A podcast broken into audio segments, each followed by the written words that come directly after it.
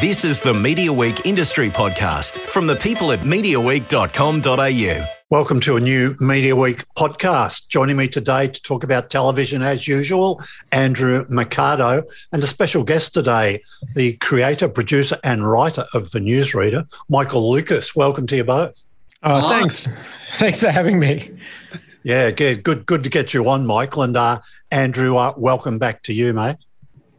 Thanks, James.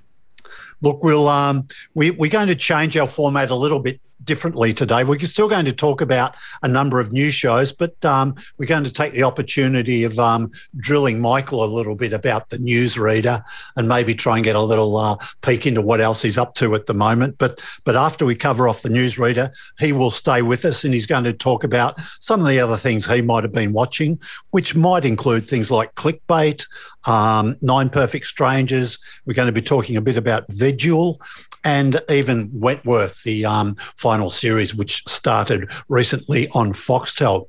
But let's start off with talking about um, Newsreader. Now, congratulations to you, Michael. It's been doing fantastic business for the ABC, and I'm um, happy to report that we're finally getting these total TV figures now, and it tells us a drama like um, the newsreader is getting over 1.2 million people. Oh yeah, I know it's great, is it? I know it, there's, there's always this frustration, or there has been up until now, as someone who makes drama that you know mostly what's reported is the overnight metro number where you know, we just don't look as good as those reality shows. But um, once you factor in iView and catch up and everything, it, the, the fact is oftentimes we're watched by more eyeballs. And so, I, yeah, I, am thrilled that that finally, that reporting is. We used to find out that, you know, the networks would tell us that and it would be reassuring, but there was always a level of frustration that it wasn't publicly reported. Yeah. How happy are you, Michael, to hear? I saw an article from Mal Walden, the newsreader from Melbourne. I think he did an interview with TV Tonight, and he really praised the authenticity of the newsreader. How how fantastic has it been for you to hear from people who are actually there in the 80s in the newsroom and saying, "I know who that guy is." You know, you know that that they are saying that you've really nailed it. Yeah, uh, th- that by far was the thing that I was the most worried about, even more than would anyone watch it. It was it was just would it be condemned by people that worked in in news, especially because you know I worked for years on Offspring, which let's just say had a had a pretty uh, playful look at what being an obstetrician's like, and and Wentworth as well. You know, correctional services isn't quite like that, but with this one, I felt like you you're never going to get a more vocal public profession than journalists, TV journalists. They're all on Twitter and they're all willing to. But by and large, yeah, it's been, that was amazing from Mal Walden because, as he pointed out, there are there are a couple of little nods to him in the show. But there's also been Tracey Spicer, and then yeah, um, I didn't actually listen to it, but I was getting all these texts that um, uh, I think Libby Gore did some sort of radio thing with Jennifer Keyte and Anne Fulwood and got William McInnes on it as well. And and by and large, they've been, um, yeah, basically. I mean, we worked pretty hard, and I was working with. Uh, I had uh, employed a consultant who worked through a lot of those big commercial network newsrooms in the '80s, and so we we put in a lot of effort to get it right. But it's just I'm really glad to hear that they're endorsing it. Um, Michael, tell us just a little bit about the genesis of the show. I mean, the one line synopsis that goes out with the press kit says an ambitious reporter and a notoriously difficult star newsreader join forces to survive in the high octane world of a 1986 newsroom. How much of that did you have crafted when you were first pitching the show? Is that what was you were using to sell it? Uh, in the very, very early days, no, the, the strange thing about this was that I began with the two characters of Helen and Dale, and it had nothing to do with the newsroom. So it's evolved quite a lot. But no, I wanted to look at um, this relation, a unique relationship in the 80s. And, and my idea, the starting, well, the starting point was Dale, Sam Reid's character, and it was someone who was feeling this sort of pressure to be a certain kind of man. And then I matched him with a woman who had those traditionally masculine traits, was but was being punished for it. So I had those characters, and then it was actually quite a way in when I suddenly thought, oh, maybe he wants to be a newsreader. That's the masculine image he's aspiring to, and then that overtook everything. So when it went to the ABC, he at that stage in the draft was working in a newsroom, but she wasn't. She was a nurse, weirdly, and then at a certain point, once I started researching, then it became more and more and more about um, that workplace, and and especially the ABC was very interested in using the real events and using their archives. So it, it evolved, but the starting point was the that central relationship. And actually, now the point the series is um, where we're up to live to air is episode four. And I think it becomes really apparent in the last episode that it is at the end of the day about their relationship even more than it is about the work culture as a whole. So you obviously have a plan in mind for these two characters for future seasons because I've watched all six episodes. I've jumped ahead, and you know it's it's obvious to me that you've got all your fingers and toes crossed that this is going to go season third season. You want you want to do more. You want to tell the story more about these two people, don't you? Yeah, yeah. In short, yes. I mean, I feel like I should probably play it cool and say, "Oh, we'll see what happens." But no, yeah, I would love to. I certainly know. I mean, we were initially developing it um, for eight episodes, and then at a certain point, it was funded for six. So even, I mean, yeah, there's a lot of story that you could you could jump into, and yeah, I, I know pretty clearly where I'd want to where I'd want to go next. So just fingers crossed we get the chance.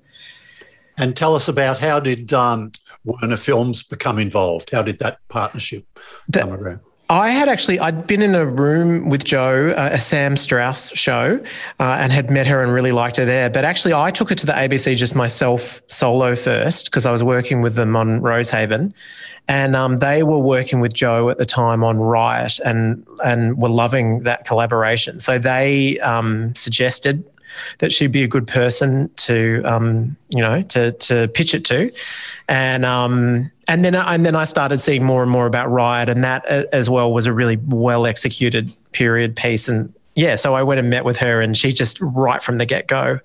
Um, was super enthusiastic and revealed to me instantly that she had always wanted to be a TV news uh, reporter. And yeah, it was just sort of one of those effortless, exciting, energetic collaborations right from the start. So you've also uh, had the second series of Five Bedrooms uh, drop on Paramount Plus. And mm. I watched all of that. And then after the fact, found out that halfway through filming, the COVID regulations had meant that the second batch of episodes were kind of filmed in this socially distanced way, which I've got to tell you, I didn't notice on screen. I was so into the yes, that's great to hear. My question is, what happened with the newsreader? Did, were you filming that under similar COVID conditions in Melbourne? Um, it, things had gotten a little bit better. They, um, because when we went back to five bedrooms, um, we were one of the very first ones back in, in the entire world. And in addition to that, we were coming back in Melbourne's second wave. Um, so things were really, really strict, uh, very strict caps of people on, um, you know, in rooms and everything like that, because there were, we, that was at the time when we were getting oh god, what were we getting? Like 400 cases a day, which now seems minor, but back then it was it felt like an emergency. Uh, but then with the newsreader, yes, there were um, definitely everything. You know, we were masked and all that sort of stuff. But by that stage, Melbourne was COVID zero. So um, it wasn't quite as intense. There were still things like, for example, the edit suite that you see in the show had detachable walls so that we could, you know, um, get more space in there and um, there aren't as many sort of driving scenes as you might like, but um, by and large, it, it, it, was significantly easier. And then I think it was like midway through the newsreader shoot, our restrictions lowered even more, and and we were able to, you know, to get more people in rooms and everything. So I think it really doesn't show on the. Quick, do the bedroom scenes. yeah, well, that was still the similar thing. You still have to do, um, you know, you you have to get your cast to test and then isolate right up until right up until the moment they have to pash or whatever they're required to do. So uh, that that was still pretty similar. There's a, there's a there's an unusual amount of planning that goes into just the simplest kiss. Tell us a little bit about the casting and and how how much into that were you? How much of a negotiation is that through with the broadcast? A bit of a general look at that, and then talk about some of the the key cast members, if you like. Um, yeah, well, they're casting. I mean, it was a really good collaboration between me and Emma, the director, Emma Freeman, and Joe Werner, and Nathan Lloyd was our um, casting director. And um, you'll, you'll notice there's a few crossover casts from Five Bedrooms as well because because we were losing our ability to ship in people from outer. I mean, they're all brilliant actors, but but we drew on the Melbourne ensemble a fair bit. Um, yeah, so but I mean, basically, a lot of them were offers. Um, certainly, sort of them, them uh, Anna and Sam and uh, William and um, Stephen Peacock um, and Rob Taylor. And I have to say, it was this incredible time to be casting because when we were looking for people, there was we weren't competing with anyone. We weren't competing with stage, and there was nothing else really being filmed. And so, um, almost all of those people were at the top of our lists. And we were just really lucky that um, in, in, all of those cases, we just sent them the scripts. And then in a couple of cases, we had a follow up meeting with them to, you know, just to chat it through. But certainly Anna, Sam, Robert, William were all kind of the dream um, cast for us. And they, and they said yes, which was fantastic. Also, actually, I should say as well, eOne was very involved with the casting, probably evenly balanced with ABC. Um, they were very, you know, they were concerned about getting a, a, certain number of names that were internationally bankable. And so someone like Robert Taylor is just brilliant on that front because Longmire is such a global hit. And not to mention Anna as well, who coming off Mindhunter. Um, and then and then the rest of the casts, um, we opened up and and did full, you know, tests for everyone. And I, I have to say, in every case, pretty much the, the the people that we've got on screen were the sort of clear standout that all of us, Emma, Joe, and I, and the ABC all thought that, that we'd found lightning in a bottle with all of them. Marg Downey really stands out. That was a brilliant idea from Nathan Lloyd, and um, and I don't think she was in Top of the Lake, but I think people, if you don't go to stage shows, you're not that familiar with her range. And she just was her. She did this incredible screen test. It was so compelling. And someone like Chai Hansen was incredibly exciting to us, who plays the cameraman, Tim. Um, again, I remember the ABC were particularly excited. We found, I don't know, we're sort of casting a love interest there. So you're looking for someone really magnetic on screen. Um, yeah, that so that was it. But certainly the the the main ones to lock in were, were Anna and Sam, and and that you know, and and it really really helped in the case of Anna that she had done Secret City with Emma and um and loved her and Joe as well. Uh, and with Sam, Sam we had quite long uh, chats with on Zoom. And was, I was actually really fascinated with him because he he doesn't he's never played a character like this. He plays normally these very stately um, sort of English gentleman types, Mr. Darcy types, very high status. Even when he's in something like Lambs of God, the point of it is that he comes in high status. And um, I, I was really fascinated to see, I could see he was a brilliant actor, but I didn't know how he was going to be playing low status and anxious. And then right from that first day of shoot, I just couldn't believe how he was just brilliant. And and um, when you watch it, you it now it seems bizarre to think that he normally plays those stately. And he's also just been cast as I don't know whether you've seen this as Lestat in Interview with the Vampire. Amazing. I know. Yes. So you're probably going to say uh, this, is a, this is a different response to every TV series you make. Five bedrooms is there. You can binge it all in one hit the yeah. newsreader, where are you in terms of wanting stuff to be dropped all at once, or this uh, other way of doing things where we watch an episode week by week and perhaps there's word of mouth where we're talking about it and anticipating the next episode? It feels to me like the newsreader works well with that week to week format. Yeah, it's a well, interesting. Yeah, interesting you bring it up. And actually, I have to say, I'm open to both, and I think it depends on the show. Um, yeah. And with five bedrooms. I mean, we made it assuming it was going to be a weekly rollout like season one. But um, we kind of already knew that it works as a binge because in most other countries in the world, it's on streaming services like Peacock in the States. And people seem to really respond to, I think there's something sort of comforting about that show, and people just sort of like to roll on episode after episode after episode. And it's not necessarily the kind of show where there's big, noisy bombshells that happen that would make a real virtue of doing weekly rollout. So I, I actually do love a binge on five bedrooms. I think that really works for that. But then, as you said, they ABC uh, goes either way when it comes to um, you know I know with Wakefield they released it all on iView. But I really liked their decision to go weekly rollout with this just because we've got the separate stories every week. But I think even more than that, um, I don't know, the show that maybe uh, you find out more about those two central characters in a way that I feel like, um, you know, sort of creates. Even last night, I noticed that um, there was a lot of tweets and everything like that, and some of the character turns are kind of noisy in a way. And um, so I, I don't know, it seems to be working during the weekly rollout. It's an interesting, yeah, it's a really interesting time because it, it felt for a while there like we were just going to nothing but binges. But this year's seen a real resurgence with Mare of Easttown and The Mandalorian, and I like it for the right show to do the long savoured rollout. Yeah. Yeah, I've, I've got to say, I've really noticed a turn back to things coming out week by week, but I guess that's maybe because there a lot of good things are getting commissioned by TV in some particular market. So therefore, you can't binge it maybe in Australia or. Yeah, well, and it's also HBO really has had uh, the, a lot of success with you know something like White Lotus and um, yeah, just the fact that they milk it out and and it just means that the noise continues. Some sometimes when something just drops and you've just binge it, it's gone really quickly. It's only spoken about for a week and then it's off into the ether. But if you can stretch it out over a couple of months, then it's kind of there's a real marketing value in that. I think.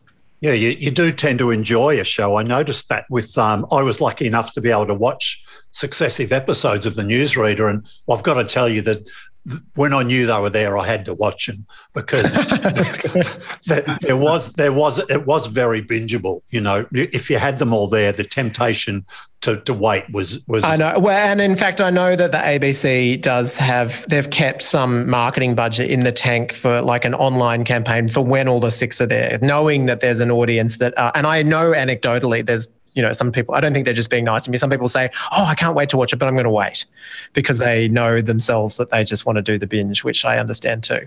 And quickly, while we're still on that cast, if you let me, Andrew, the, um, uh, the, you, you give them all something to do. I mean, you, there's a list of about, it must be about eight eight, maybe even 10 people, and they all have reasonably significant. I, I, have good memories of, of important parts of the plot they were involved in. Um, and, and I could ask you in particular about William McInnes. He looks to me as if he might have had the most fun. I'm sure everybody enjoyed their character, but did he have a lot of fun uh, playing oh, I think Lindsay so. Cunningham? I certainly hope so. I, yeah, he seemed like he did. I mean, he, you know, he just played romantic leads for so much of his career and was brilliant at them. But he, he, he's such a playful guy, and he's a great writer. And and he, um, a lot of those flourishes he added early on he wrote like right before his he actually had the first shoot uh, first scene of the entire shoot. Um, and and he wrote me this very very polite email going i just had a couple of little inflections little phrases like ducks nuts and your flog and stuff like that. They're, they're william McInnes uh, additions and really early on i said to him you you know these men and you've spent parts of your career um, you know, enduring them. So go for it, go for it. And oftentimes it was, you know, he he did a few alts on different takes, and we would pick and choose. And when he came in to do his ADR, I could see he was really keen to see which parts of his his improvisations lasted. But I think he had an absolute whale of the time, and and certainly the entire ensemble. It was an event when William came in for the day, and and you could see how much you know, Stephen Peacock and Michelle Lim Davidson were just sort of all buzzy and excited that he was performing that day. Um, my final question about the newsreader is, uh, Michael, do you think that the character that William McInnes plays in the newsreader, do you think those men still exist in TV today, or have we, or have they had to restrain themselves? What's your feeling? Um, yeah, I think there. I think some of them still do exist for sure. It's there are many people that from that era that are still working, and I do think that news. Sometimes news departments have, have remained a little bastion of that kind of behaviour a bit longer than most, not as perhaps not as intensely as Parliament House, but um, fairly intensely. I think it really is different in drama now. I'm sure those people existed in drama, but now we just you know there's there's so many codes of conduct and and and I think with drama because you start new productions so regularly that it's a reset every time. Whereas with news, it can, you know, the same people can be in those jobs for years. And I've heard stories, radio as well. I think they exist in radio, but I would like to think that there's been a bit of tempering. Um, just with you know contemporary workplace culture and everything. God, I hope so anyway, yeah, but I but I definitely still I don't know. There are still unfortunately those sort of personalities do sometimes still push their way through and end in a position where they're not that challenged. So I think it's better, but I don't think it's completely gone. Yeah, I, I, get it. He was an executive for a different period, but I found myself looking at him thinking, he's not really a bad person, though. I mean, he, he sort of meant well. He just had a very awkward way of um, expressing himself, I guess. And yeah, look, he. I mean, we definitely were trying to show that he's that everyone's sort of the meat, a meat in a different sandwich, and that he's getting all this pressure from above, and then he's spewing that all out over everyone you know, and I love I, William always looks like he's on the brink of a heart attack at any given moment when he's playing the role. Uh, yeah, so I mean, it, it, look, I do think he, he behaves pretty appallingly to Helen a few times, but um, but nonetheless, I you know, I think he is getting a lot of pressure from from on high. And we've we've talked about Stephen Peacock recently, Andrew, with um, his role in RFDS. Yeah. And to me, he takes it even a step further with his with what he does in this. To to me, Stephen Peacock is has a lot of the time in the past almost been Stephen Peacock as much as the character. But there's a whole new side to him that really comes out in in this. I think. Am, am I am I reading too much into that? No, I don't. Well, I don't think so. I think I think it's interesting watching him in Five Bedrooms and RFDS and the newsreader together and actually seeing that there's different levels of vulnerability that he's showing. And he's certainly showing that in the newsreader. I love it that he's this sports guy that has to ask the girl in the office to explain world events to him. I think that's brilliant.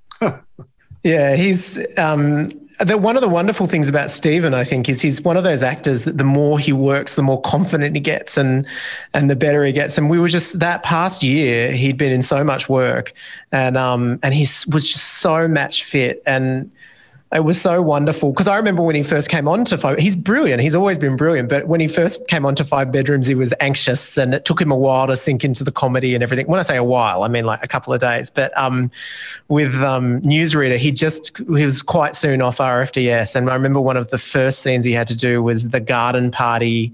Um, when Dale kisses Helen. And if you watch that sequence, there's so many brilliant Stephen Peacock reactions the whole way through. And he just uh, he he was so unself conscious and and yeah, as you said, he's got better and better and better at just being vulnerable on on screen. And yeah, I I don't. Un, I, he's such a lovely guy, and he defies all kind of explanation. Really, how this like incredibly masculine rugby player dude is such a um such a great detailed actor is yeah goes against every stereotype, but he's brilliant.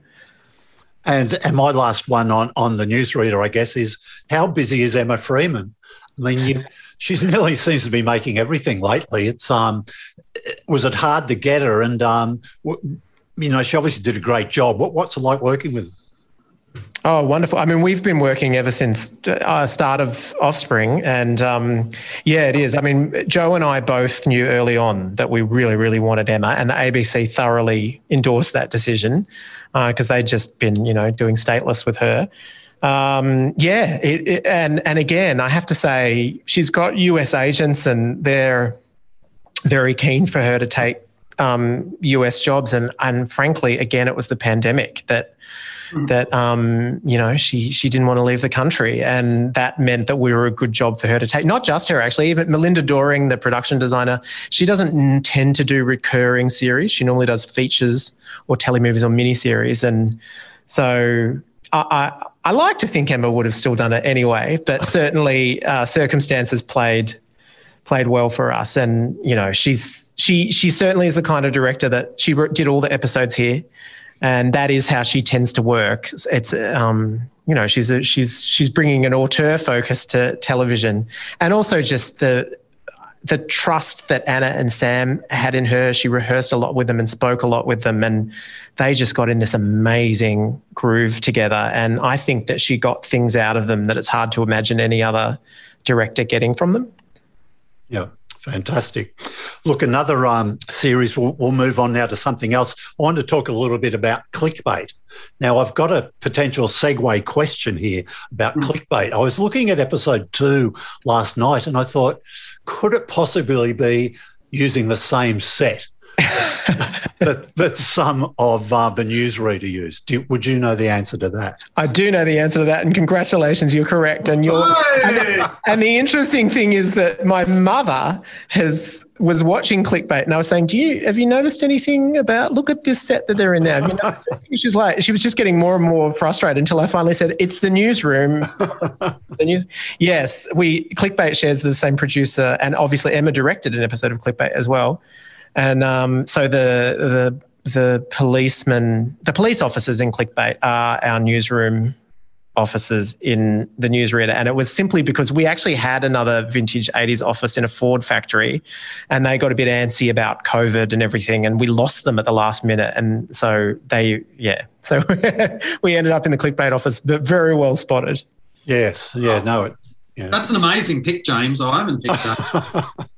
Well it's done. lit. It's lit quite differently, yeah, and yeah. obviously, you know, dotted with computers and everything. We don't we don't uh, have, and also we sort of extended a bit more of the space, so it looks a bit more spacious with us. But yeah, fun. And there's still the wood paneling and everything. So well, there's Helen Noble's office. What tri- triggered it? in yes, yeah, totally.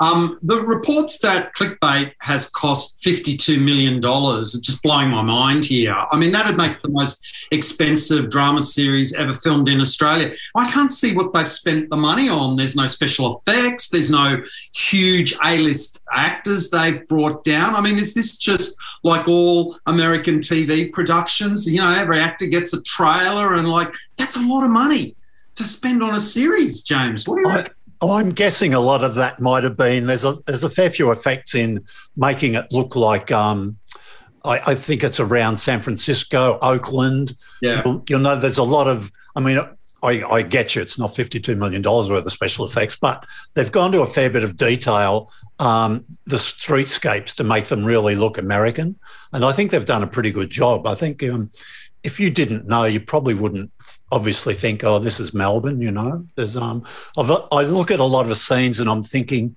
hmm, I can't really pick where that is, or they've done a good job at masking it. I'm, you know, I'm sure if I was still living in Melbourne, as, and maybe you might look at it, Michael, and think, oh, yeah, I know that street. Or, I, I, have to say, and I do watch it through that lens, and I think they've done a really amazing job because I, I can normally pick it there's been a few like Nicolas Cage movies and things like that made in Melbourne, and it's part of the enjoyment as a Melbourne is to sit there going, "Oh, there they are, they're on Grattan Street." but um, clickbait's really well done in that respect because they have done just enough filming over in the US and it's really smoothly integrated. There's a few times where I've recognized Port Melbourne, it was doubling for LA, but uh, by and large, you really, I don't think you can tell at all. And, and in terms of that high budget, I, I yeah, there is a part of me that thinks, wow, you could get a lot of five bedrooms for that, and a, real, a real lot. We could be, let's just say, we'd be up to yeah.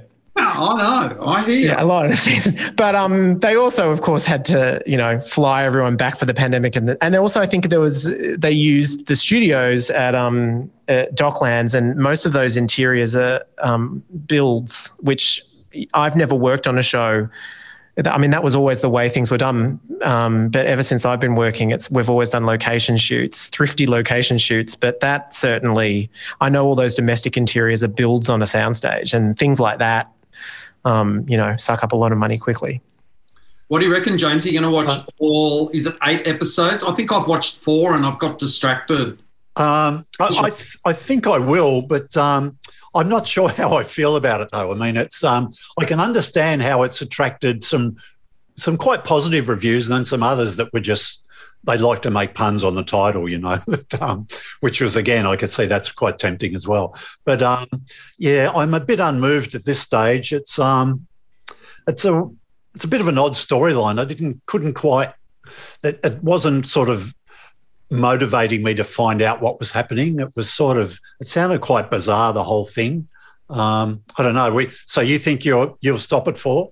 Well, look, I think I'll go back to it, but you know, it, I liked it, but it didn't have that thing to make me go, I'm going to binge this and watch this to the very end. Other things started coming in, and now it's just kind of sitting out there like, am I going to go back and finish it one day? So it's sitting in, and we talk about this a lot, James, where you and I watch shows, yeah, and sometimes we don't get around to finish them because something else comes along and distracts us. It's it's an interesting partnership. It's Tony Ayres, of course, who's done a, a lot of great work, and he's working in. Um, it's a bit of a co-pro with uh, an English outfit called I think it's Heyday, yeah, Heyday Television, and they were the people who were part of the whole um, Harry Potter phenomenon. So it's uh, it's really an interesting combo. Now I know nothing about the Harry Potter movies, so um, I haven't picked up any little sort of nods to sort of what might be might have influenced it from there. But um, yeah, I'll, I'll, certainly persevere with it. Michael, how how much have you seen of it? I've done it all. Oh, you have? Oh, okay. Yeah. I yeah I smashed my way through it. I, I think partially because I'm work I uh, working on five bedrooms day to day. And it was just such a different. The worst thing for me would be to watch a similar show to five bedrooms, and clickbait was so appealingly different. Although it does have that changing perspective to different characters thing. But I for me the hook was I became convinced really early on that the character that Ian Meadows played was guilty. For some reason, I just there was something that happened in the second episode where I thought it was him, and then I had to pursue it to the very end to see whether I was right. And I will not reveal the answer. But uh, right. yeah, the good old who did who done it is you know is going to get me through to the end most of the time. Yeah, yeah, yeah. No, there's some interesting characters, and they they do as each episode. Well, I've only watched two, but they you learn. You know, their character grows a little bit as you as you tune in. So that's that's what might keep me going is um, seeing what happens there. I also do think it is significant in, you wouldn't know the answer to this. has there been another time where there's been an American series not only made in Australia but but created by Australians for the American market in this sense? Because I can't really I know there's been plenty of American shows that have been made here and there's La Brea being made here now. But for it to be created by Australians as well, set and written. Is, is there a previous example of this? Well, what we could think about uh, Hoodlum Entertainment creating that show. What was that show? Secrets they, and Lies. Or... and Lies. They filmed it in Australia. Then the Americans remade it. So that's a bit different in that they remade it, but ultimately it was still Australian creatives getting a show made for American primetime TV. Yeah, yeah, definitely. Yeah, definitely. It, it, actually went for a second season in the US. That's right. It went for one here in Australia with Juliette Lewis. Yeah, yeah. It just feels, um, it, yeah, it suddenly feels like what it, there is this significant, notable thing for the industry of the notion of. I know it does change the way I think about things in terms of I never would have thought to develop a completely US show to be made in my hometown. And anyway, so it's a real, however Tony has stitched together that deal, I think it's pretty impressive, and this clearly seems to have worked. Another segue could is Nine Perfect Strangers. That doesn't fit that, um, does it? Well, it's an Australian. Well, it's close. Yeah, it's an Australian novel, but it's David E. Kelley, and it's yeah. Australian producer Bruno Papandrea. So yeah. and Jodi Matterson. Sort so of, I suppose. Yeah. I mean, the, the, odd thing about that is that the book is set in Australia, but the TV show is um is they've reset it in California, but it's filmed in Australia. Yeah, yeah, yeah. It's an odd one, isn't it? It's um, I, have um, I'm about halfway through Nine Perfect Strangers. Again, I'm at a stage where I'm thinking, uh, will I keep going? I, am not sure. I've been watching it with a big um, um, what's the author's name? Moriarty. Um, Liane. Liane, a big Liane Moriarty um, fan. She keeps saying to me, "Oh, this book was the worst of all her books," and I've I've read that quite a bit. But the the characters aren't. I'm not finding myself warming to the characters in this. Yeah, look, Nine Perfect Strangers. I'm, I'm, hanging out for it every week. I'm still watching it. Yeah. Uh, it's an interesting one for me. Well, I guess one of the problems I have with it is that it's starting to look to me as the episodes go on. I like the characters to me, it's starting to look like it's filmed in one beautiful house in Byron Bay. To me, I'm not getting the sense that this is a resort. So I guess maybe because I understand that it's filmed in Byron Bay at this beautiful house, all I can kind of see is well, they're doing one bedroom down that end of the house, and then they're running around and doing a bedroom from the other end of the house. So that distracts me. But um, you know, I'm in, I'm in it till the end. I quite like it. Yeah, I thought, you were quite generous in your in your media week column the um the week because how do you normally react to Nicole Kidman and stuff? Yeah, I yeah, I'm not uh, the hugest Nicole Kidman fan around, um, but I kind of like it when Nicole plays something that's really unlike herself. To me, when Nicole's in The Undoing, I've seen her do that kind of uh, well-to-do uh, Manhattan socialite woman. I've seen her do that a lot. I've never seen her do a kind of a verging on crazy, possibly evil Russian wellness expert. I like Nicole when she's doing something totally that's un Nicole like. Yeah, uh, yeah. Well, you won't see that character in many things, I guess, will you? You've just described.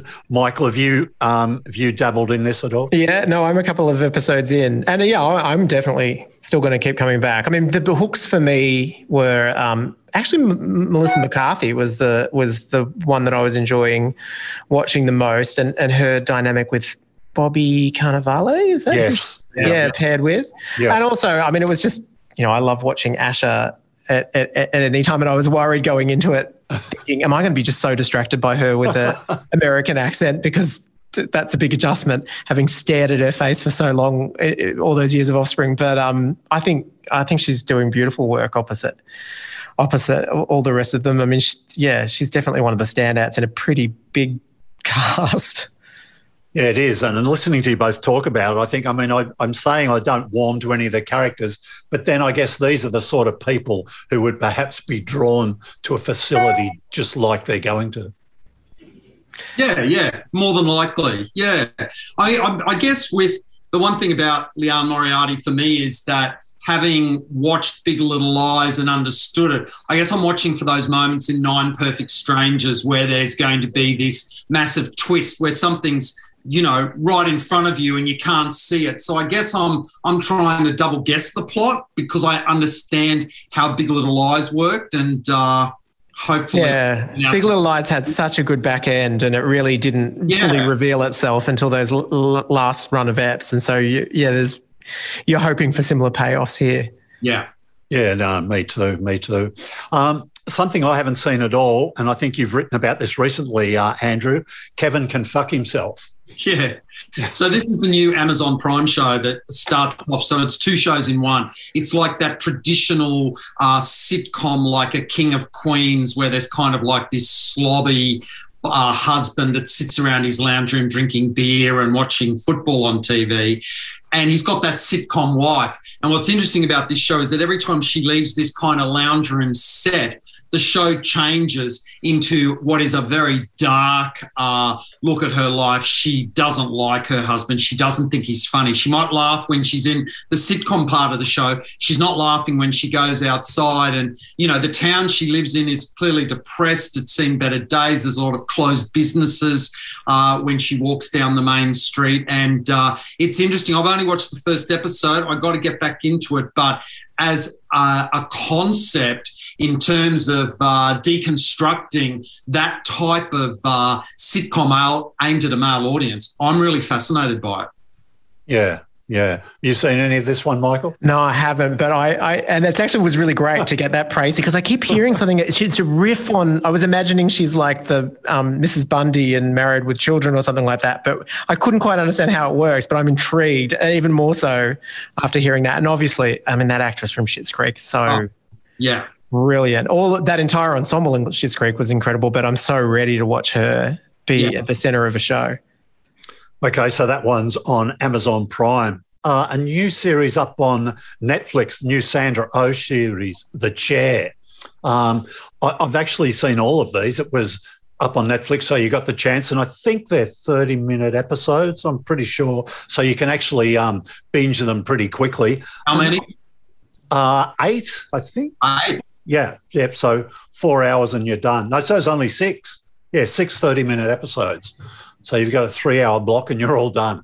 Um, I liked it. It's pretty lightweight, I must say, but but to me, you know, that's that's not a problem. Um, I really enjoyed it. Um, Sandra O oh plays a uh, the first woman um, chair of an English department in a US college, and sort of all the um, the drama that brings along the way and uh, past relationships and relationships with students and some of the other um, some of the the a lot of the other faculty members are very old and they're very funny. That's that's probably the highlight of me. Some of the character actors that play some of those roles. That's that's very well done, and it's if nothing else, it's it's quite attractive for that. Yeah. So Sam, I'll probably watch it. Uh, you know, I like a thirty-minute show, James. uh, it's on my list of things to do. Yeah. And Holland Taylor is one of the older um, members of the faculty, right? Yeah. Yeah. She, I'm, I'm a, yeah, she, she, was one of my absolute favorites through from growing up to now. So, I'm, and everyone says this is the best role she's had in her career. So wow. I'm as interested to see it for Holland Taylor as I am for Sandra Oh. Okay. Well, that's made me want to watch the show now. Yeah, she plays a Professor Joan Hambling, and she's a real scene stealer. I mean, everything yeah. she's in, you think you think, gee, this series should have been about her, but no, it's a, it's very good. Um, Vigil has started on Foxtel. It's another show that, frustratingly, in particular with this one, because it's a real edge of the seat thriller, you do have to wait the week. We're getting this sort of day and date with the UK. I think episode three went out on the UK on Sunday night, so that's up on uh, Foxtel to watch tonight. And it's got the, um, I think one of Andrew and uh, myself's favourite actors, um, Suranne Jones, is playing a police detective in this, trying to solve a murder, as strange as it may seem, on a nuclear submarine. But it's actually um, very good, and um, it's yeah, it's just got me right in. But does she have to have claustrophobia when she goes into a submarine? It's like I was kind of watching it going, is this what I want to watch in lockdown? Uh, a murder investigation inside a submarine when the lead detective has had this traumatic incident that is causing claustrophobia. I'm coming back to it. That first episode was uh, fantastic, but uh, yeah, it's easy to watch because it's week by week. Yeah, yeah, and it's from the people that made uh, Line of Duty. So there's um there's you know the it's very tightly uh, put together. Uh, Martin Compston is in it, um, one of the regulars in Line of Duty. Um, um, there's not much you can say about him with giving any spoilers away if you haven't started it yet. But um, he is very, I'll say, he's a very uh, central character to the whole thing. So it's um, it's definitely worth watching. I'm guessing you haven't caught up with that yet, Michael. No, but it's it's gonna now that I've done clickbait, it's it, it also sounds like it's going to tick that box about of being as far away from five bedrooms as you could get. So it's pretty high on the list as well. Yeah, yeah, some amazing stuff happens in that first episode. It's almost like the um, a lot of those first episodes of Line of Duty. You go, wow, you know, this much mm. has hmm. happened in the first episode. It, it, kicks off a little bit like that, and then it pulls back a little bit as some of the, the tension builds. But no, it's very good. It's um, one worth watching. Now, Andrew, you had Reservation Dogs on your list. I had a feeling we might have covered it last time, but um, give us a quick take on it. Well, if we covered it, I hadn't watched it yet. So this is uh, a new show that Taika Waititi is the co-creator of and co-executive producer. It's the first ever show made with an all Indigenous cast and mostly Indigenous crew, filmed in Oklahoma, set uh, on an Indian reservation. And it reminded me a bit of Robbie Hood with those kind of uh, uh, teen teenage characters that are kind of playing up. Um, but the twist in Reservation Dogs is that uh, one of the kids realizes, hey, we can't continue going down this path. We have to change our ways. It's great to see that it's been renewed for a second series. And honestly, to think that this is the first ever Indigenous uh, show made in America with an all Indian cast after all these years, kind of mind blowing. Yeah, that is amazing, isn't it? To, to, to think, you know, we've people say, yeah, we've come a long way, haven't we? When you hear stuff like, yeah, well, no, no, we haven't really. We've hardly gone anywhere at all. But also, it shows up as well how one of the it is. We don't often talk about it, but it's such a triumph for um, our First Nations film and TV makers in Australia has been such an incredible success story, particularly over the past two decades and um, and it really throws it into sharp relief when you realize this is the first time this has happened in the United States, whereas we've just had this amazing legacy of every all the output of blackfella films and you know everything from Redfern now to Total Control and and um, yeah, I mean it, it, to me it shows how incredible all of the First Nations filmmakers we have here. I mean, it's more than just one show we've got here. We've we've got a you know a, a real thriving community that's really popular as well, really popular with audiences. Yeah. and then I sort of wanted to maybe sort of wrap up today with a um, with a look at Wentworth, the um, the final series. It's um, we've been known it was going to be wrapped up for quite some time. We've had to wait till now to get to see it. I'll start with saying, I mean, I'm I'm not a big Wentworth watcher, so I'll, I'll let you two chaps have a crack at that. But the I was surprised the size of the audiences the initial audiences on Foxtel. They've been about the overnights have been about fifty thousand people, and I get it. That's not the total TV. That'll grow significantly. But I remember back that used to do something like two hundred thousand or more. I was just wondering if some of that audience has drifted away, and if there might be any reason for that, Andrew. Mm, yeah, that's a good question. I don't know, and I must admit we don't. I haven't seen uh, Foxtel ratings and, and noted that for Wentworth. Um, it's interesting because they're airing these episodes the same time in the UK now. So they've asked fans not to talk about plot spoilers online because it's airing in the UK within 24 hours.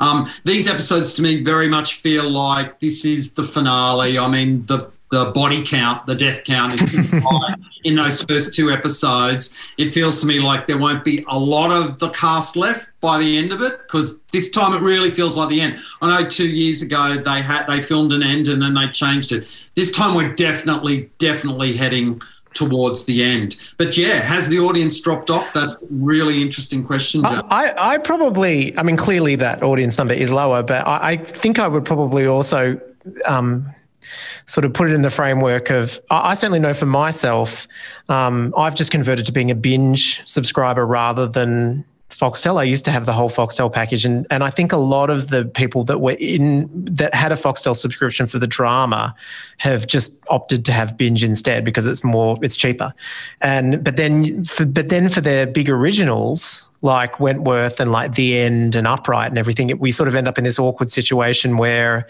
they first appear on the platform where the real drama watchers aren't necessarily subscribed, and then it takes quite a while before they get to binge. So I, I think I don't know. My sense of it would be that there still is a very loyal fan base. It's just a lot of the drama audience of Foxtel have just migrated to the to the streaming platform. Maybe that's actually a good. Uh, that's actually could be really what's going on. There, I would say there'd be a lot of uh, people who watch Foxtel just for the drama who've probably done the accounting and realized, why am I paying for all these chapters when all I want to watch is drama? You know, I was saying to my friends last night, they were saying, oh, you know, we, when we move house, we might get Foxtel. I was like, really? Like, you guys watch drama? Why don't you just get binge and then you can use what's left over to get Apple TV Plus and and try some of the other streamers. So yeah, if you're if you're into drama, uh, binge is absolutely where the audience could be heading to. It'd be interesting to see if now that this is the last one, how long it'll take for it to migrate to binge because part of the you know i mean the big incentive to stick with foxtel from my perspective was that things like upright and the end would be there yeah. but now they've appeared on binge so yeah. it sort of makes you think oh well if you wait long enough they'll all they'll eventually move them all there and it, yeah i can't wait to see what they do with the 100 episodes of wentworth that they've got stockpiled now yeah yeah, I'm glad to hear you say that about binge, Michael, because I've been banging on for quite a while. What a great bargain it is when you, you know, the entry level's 10 bucks. I think it's 14 for uh, HD quality compared to, you know, you want to get all those shows on Foxtel, you're going to be looking at close to 100 bucks, I think, you know. Yeah. So and uh, Succession uh, season three is right around the corner. I mean, yeah. So it is good value. Look, um, uh, we'll, we can sort of wrap up in a second. We we usually leave with some little recommendation we might have, something we've been watching that we we were enjoying. I'll go out with um, a new series on Foxtel called Write Around the World. It's a travel series from Richard E. Grant, where he goes to a country and um, picks out a couple of books. Now, I've watched the first couple of episodes are up on Foxtel at the moment. The first episode is Italy, and it's just fantastic. It's um, these shows uh, take on so much more um, importance when you can't go anywhere, you know. So you can you can't travel, so you can sort of get yourself lost in these shows. And just what he does in Italy starts off in Naples. It's just fantastic, and um, he, he goes to um, Positano and um, he does the talented Mr. Ripley, which oh, I know isn't, isn't Italian literature, but but it's a famous novel set in uh, Positano, and it's just um, just brilliant. So watch out for that one. So something there from Richard E. Grant. Andrew, have you got anything you want to um, recommend? Well, you know, I don't watch a lot of reality TV, James, but I might have got sucked into the cheating scandal on the block. So I might be watching Bathroom Week this week just to see how it plays out. But you know, you didn't hear that from me. what about you? Um, anything that's um, piqued your interest uh, lately? Uh, we haven't mentioned today, Michael. I'm sure you've spoken about hacks a lot, and I would absolutely yeah. say that. Oh, the only other funny little thing that I've been watching is um, SBS On Demand has a series on the on first ladies. Have you been aware of that? It's just a series covering all these famous first ladies from Eleanor Roosevelt to Michelle Obama, and I know there's going to be a big prestige drama coming out towards maybe at the start of next year on Paramount Plus with Michelle Pfeiffer and Viola Davis playing Michelle Obama and things like that. Wow. So weirdly, I've been enjoying watching this doco series on all of these iconic first ladies. You know, it's it's not particularly demanding viewing, but it's interesting and, yeah. and it's pretty well executed. No, good recommendation is that you can. There's just so much depth too on um, SBS on demand. It's amazing, you know, what you can. I mean, I find it a bit frustrating. the, the, shortcut is to go to search and stop, you know. I often get yeah. on there and think I'll find it by just scrolling. No, no, go, go to search and you'll you'll save yourself 10 minutes. But there's a lot of good stuff there. And another thing about SBS on demand, something those total TV figures have thrown up is the size of the audience for watching Brooklyn Nine-Nine. I mm. mean, I knew it was popular, but gee, I didn't know it was that popular. It's just the stunning. Love The kids love Brooklyn Nine Nine. Mm. Yeah, love- no, yeah, it's just just doing fantastic business. All right, look, it's been uh, great getting you both on, um, Michael. Look, congratulations again on the great work with um, the newsreader. Still a couple of episodes to go, and if you're late to the party, they're all there on iView, of course. So thank you, and um, Andrew, always great to catch up with you. Thanks, James. Thank you.